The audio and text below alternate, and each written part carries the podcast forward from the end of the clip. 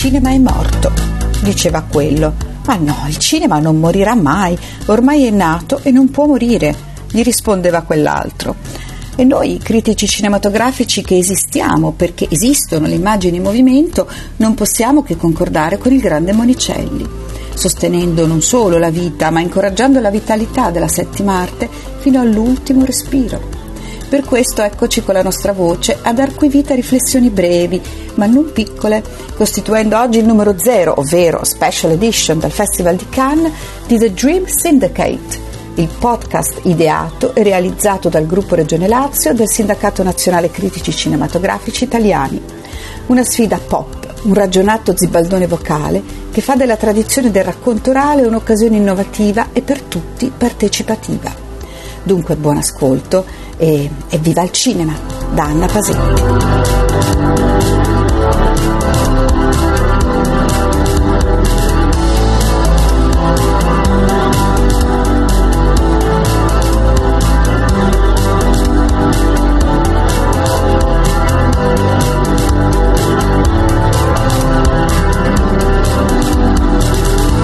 Santità, io non sono una donna disperata, non ancora.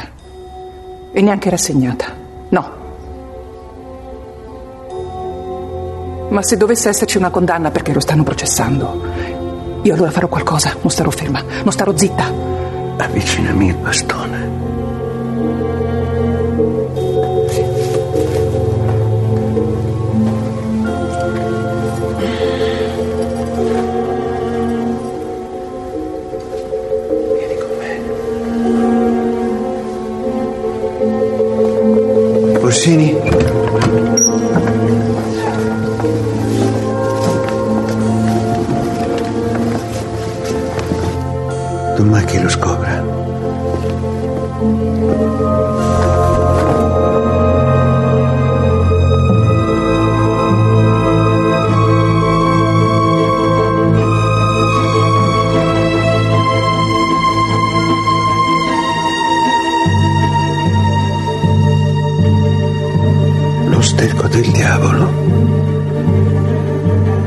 Santo scopo lo purifica.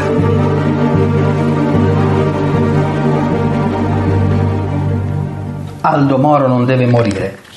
A quasi 20 anni di distanza da Buongiorno Notte, Marco Bellocchio torna a mettere in scena il rapimento Moro da parte delle Brigate Rosse, ma soprattutto torna a mettere in scena il sogno di una salvezza impossibile, salvezza dell'uomo forse, ma anche e soprattutto dello Stato, delle istituzioni e perfino del cinema italiano. Mentre tutti ancora si lambiccano il cervello sui dettagli che renderebbero distinguibile il cinema dalla serialità, Bellocchio torna con un film che è TV e cinema a un tempo, non a caso citando en passant all'interno del suo fluviale racconto sia il Pinocchio di Luigi Comincini che Cristo si è fermato a Eboli di Francesco Rosi, entrambi programmati all'epoca tanto sul piccolo quanto sul grande schermo, riportando al centro del discorso la narrazione e il suo senso. Stavolta, contrariamente a quanto fece nel 2003, non si concentra esclusivamente sui fantasmi che agitano le menti brigatiste, ma affronta in modo diretto l'intero sistema politico e culturale della nazione. Osserva la psicosi in cui progressivamente sprofonda Francesco Cossiga, entra nelle stanze vaticane dove si agita il irrequieto Paolo VI, omaggia il rigore e il dolore della famiglia Moro. L'Italia è raffigurata in Esterno Notte una nazione da oltre 30 anni liberata ma non ancora libera, condizionata com'è da uno scenario globale nel cui frastuono non può che perdersi. Avviluppata su se stessa, costretta a mediare con l'esterno, a cercare un punto d'incontro tra verità assolute e dunque mute, prive di reale confronto, ottuse. In un certo qual modo Esterno Notte, che in Italia raggiunge le sale in due parti distinte, accanzi è visto tutto in un'unica soluzione, lasciando senza fiato, appare come la somma del pensiero cinematografico di Bellocchio, la giara in grado di contenere al proprio interno tutte le riflessioni poetiche e politiche del regista bobbiese, dalla nevrosi del vivere e del morire allo studio storico della nazione che già emergeva nello straordinario Traditore. Tra un dichiarato omaggio a Petri, uno a Risi e uno sguardo alla produzione contemporanea, Bellocchio racconta un paese irredento e irredimibile, costruito su icone inscalfibili che devono finalmente essere fatte a pezzi, come quella famiglia da annientare e smembrare che fu già 60 anni fa, o giù di lì, e ancora è, la famiglia Stato. Da Can, Raffaele Meale.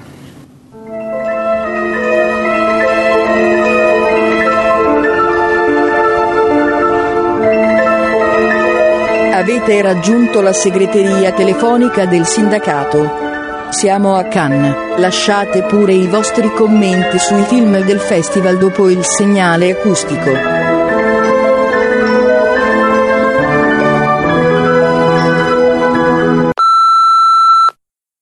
Il grottesco è un genere cinematografico d'altissimo rischio Lavorando sul crinale della realtà che tende all'irrealtà, è facile che cada nel ridicolo. In Italia lo rappresentò benissimo la commedia all'italiana e lo rappresenta bene oggi anche Checco Zalone.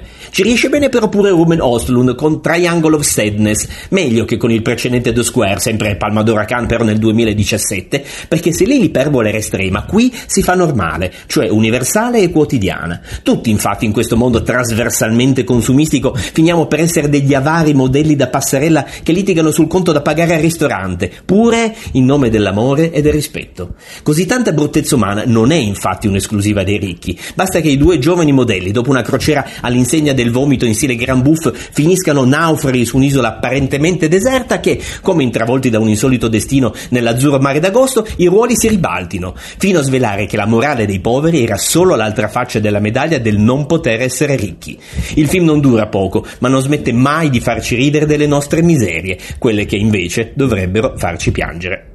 Marco Lombardi Le otto montagne di Felix van Groningen e Charlotte van den Mesch Presentato al Festival di Cannes in concorso dal romanzo omonimo di Paolo Cognetti, una storia di un legame tra due ragazzi molto diversi, uno di montagna appunto e l'altro di città, dalla preadolescenza all'età adulta, sullo sfondo di una natura protagonista incontaminata del film che è base e filtro di tutto.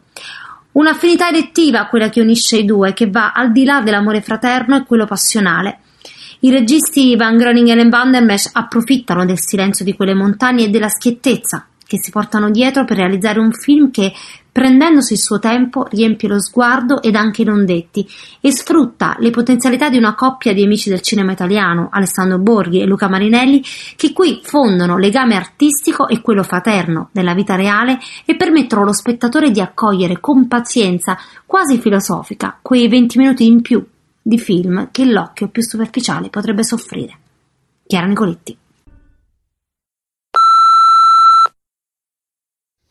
I.O. di Skolimowski è uno di quei titoli che definiscono cosa voglia dire ancora oggi una visione festivaliera, il film di un anziano maestro che viene poi premiato con appunto il premio alla giuria, anche se ex equo con Le otto montagne, per un film in cui si mette a sperimentare con i filtri digitali eh, come fosse appunto un ragazzino eh, davanti alle nuove scoperte del cinema più eh, astratto eh, della nostra epoca virtuale e lo fa in teoria rifacendo uno dei grandi titoli uh, della storia del cinema di uno degli autori più intoccabili come Bresson. Ecco, è una delle esperienze che sicuramente rappresentano cosa voglia dire oggi una cosa come il Festival di Cannes, nel bene e nel male.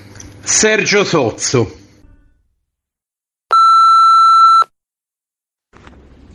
Le tematiche e le dinamiche, che sono quelle della famiglia, di cosa significhi famiglia nel mondo di oggi e in quante infinite geometrie possa riconfigurarsi, sono la splendida ossessione di Koreeda Hirokazu, che magari è vero si ripete in questo nuovo broker, ma solo in apparenza. Quelle apparenze che i film del giapponese ce lo insegnano spesso possono essere fuorvianti e allora bisogna fare molta attenzione a giudicare. Si gira in Corea, dove Koreeda è molto più a suo agio che non in Francia, la trama tende a complicarsi e a stratificarsi verificarsi, ma nonostante tutto questo e tutta questa apparenza, appunto, Broker mantiene immutata la capacità del regista giapponese di parlare di cose complicatissime con una semplicità e una leggerezza esemplari, che non vogliono dire affatto assenza di contenuti e sentimenti, ma al contrario capacità di trovare le sintesi più pure degli stessi.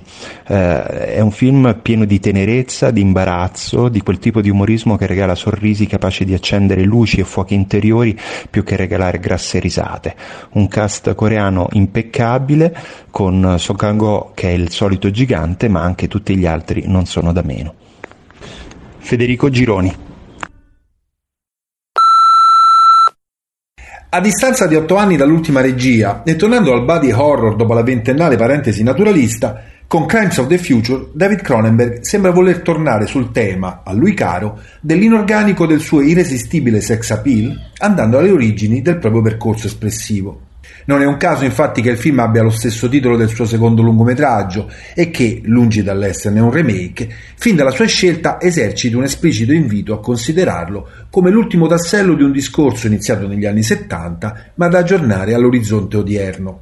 Opera affascinante quanto respingente, informata di una stazione metafisica forse mai così estrema nel cinema dell'autore, Crimes of the Future 2022 è una summa del suo cinema e insieme un viaggio nell'arte contemporanea che ha tutte le caratteristiche di un manifesto.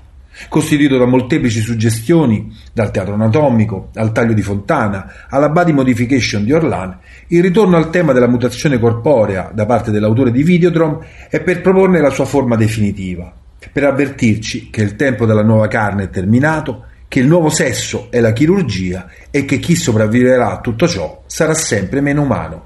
Da Cannes, Francesco Crispino.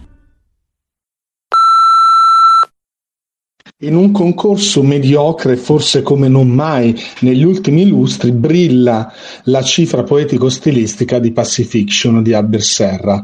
È un film che ci porta a Tahiti, nella Polinesia francese, alle calcagna dell'alto commissario della Repubblica francese, De Roller, Benoît Magimel, davvero strepitoso. Eh, tra alte sfere bassi fondi è un peregrinare il suo in cui subentra la paura del nucleare, Muro Mururoa, c'è lo spettro di un sottomarino, delle donne che si offrono ai marinai, ma soprattutto c'è sensibilissimo il fantasma del grande cinema. È una cifra poetico-stilistica che in questo film fluviale ricorda come il regista catalano al suo esordio in competizione a Cannes sia uno oggi degli interpreti dietro la macchina da presa più sensibili, più arditi, più rarefatti e più fantasmagorici del panorama mondiale. Federico Pontigia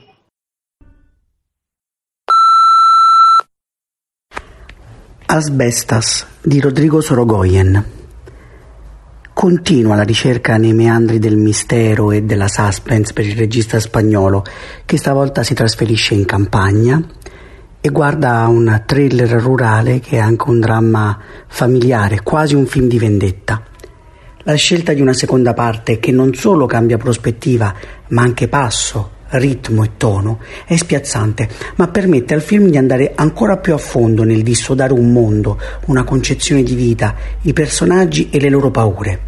Sa davvero costruire una grande tensione Sorogoyen, anche attraverso scelte in apparente diminuendo, grazie a un uso perfetto della macchina da presa, specie quando sta ferma, come nei magnifici dialoghi a camera fissa. Emanuele Rauco.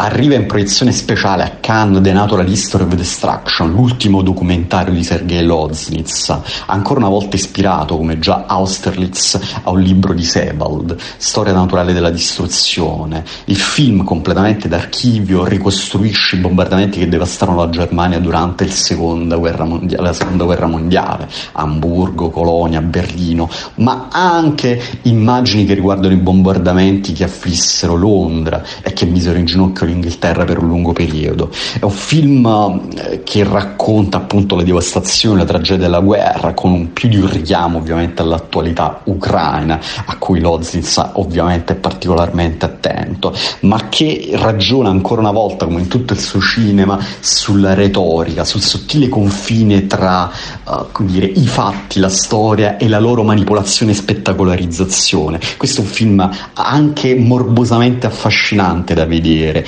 in cui la tragedia a un certo punto sembra diventare quasi uno spettacolo da war movie. Da Cannes allo Spiniello.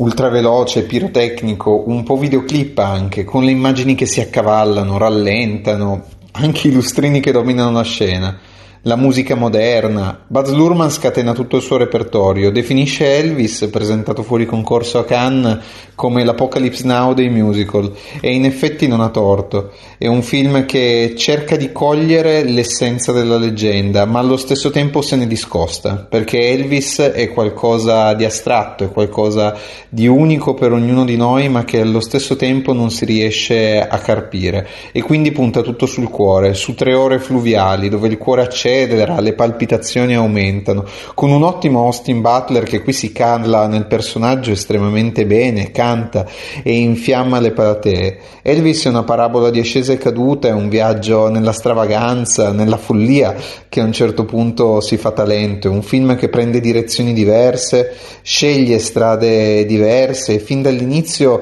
confessa di essere un racconto anche parziale se vogliamo, perché è tutto filtrato attraverso gli occhi di eh, Tom Hanks che fin dall'inizio deve giustificarsi, deve dirci che Elvis non l'ha ucciso lui. E allora chi l'ha ucciso Elvis? Lurman ci risponde nessuno e ci dimostra come la leggenda e il mito continuino a vivere ancora oggi.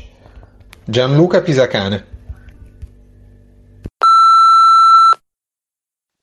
RMN è un film eh, di Cristian Mungiu che un po' come tutto il cinema di questo autore rumeno, penso ad esempio al precedente Baccalaureat, è molto abile nel creare un clima di paranoia con elementi quotidiani, consueti, nulla di straordinario.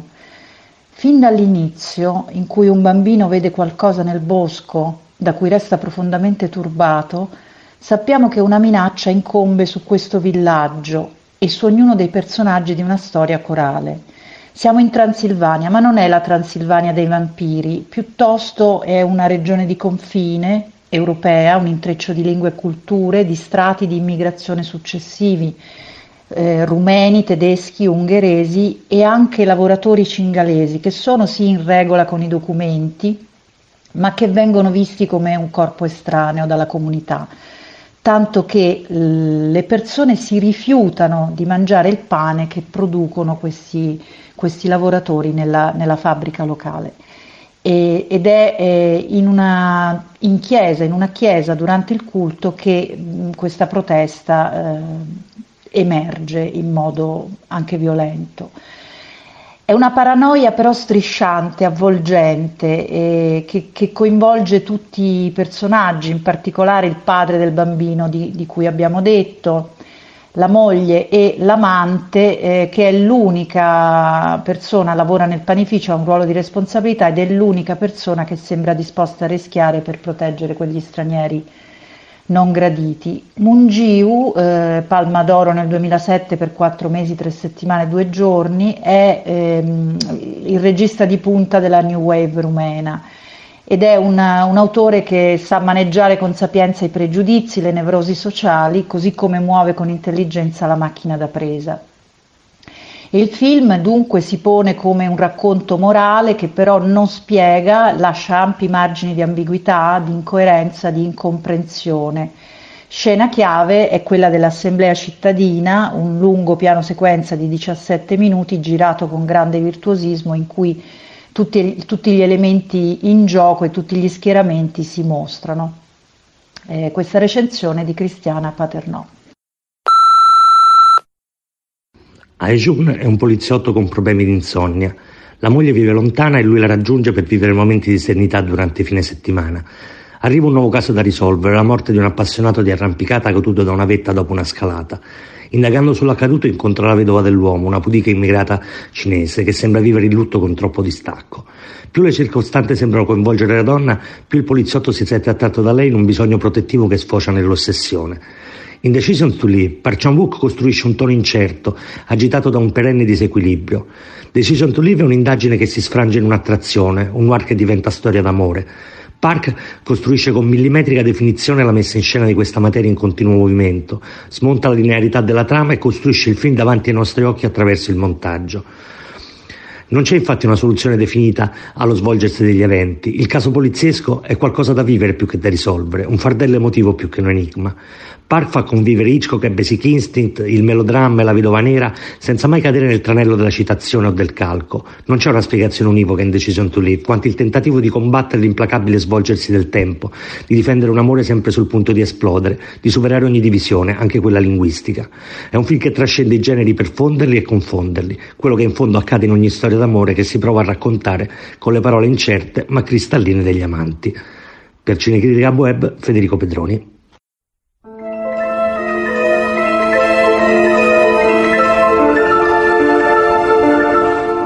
La segreteria è piena Cancella o conserva i messaggi. Condividi questo podcast, seguici su Facebook e su Cinecritica Web. Buone visioni.